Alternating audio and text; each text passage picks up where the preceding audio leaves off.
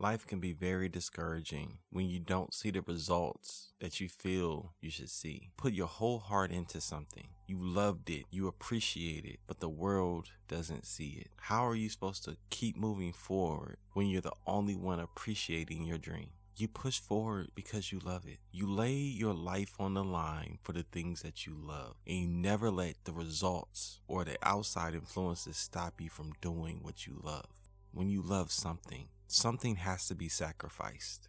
And the thing that is sacrificed sometimes is your pride, your ego. You will be humiliated many times for love, but it doesn't matter because what you love brings life to you. The dream matters to you. And though you might be in a dark place now, if you just keep moving forward and you don't give up, by the time people see you, you will be stronger, you'll be wiser, you'll be someone that walks in a confidence that what you hold is worthy to be shared with the world. You have to be alone with your dream to appreciate it. If you're looking for other people to validate your dream, validate why you should follow it, when their words are gone, you have nothing to stand on. It's so important that you find your voice, find your heart in the process because then you have a solid foundation. So when adversity comes, you don't easily give up on it. You don't quit. You don't doubt. You move forward. For those that feel like their dream goes on deaf ears, know that you're not alone. You have a purpose.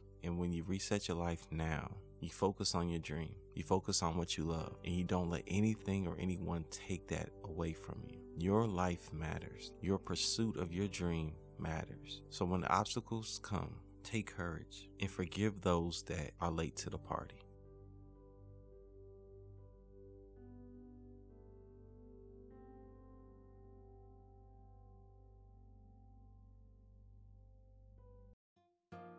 Are you enjoying the Reset Your Life Now podcast?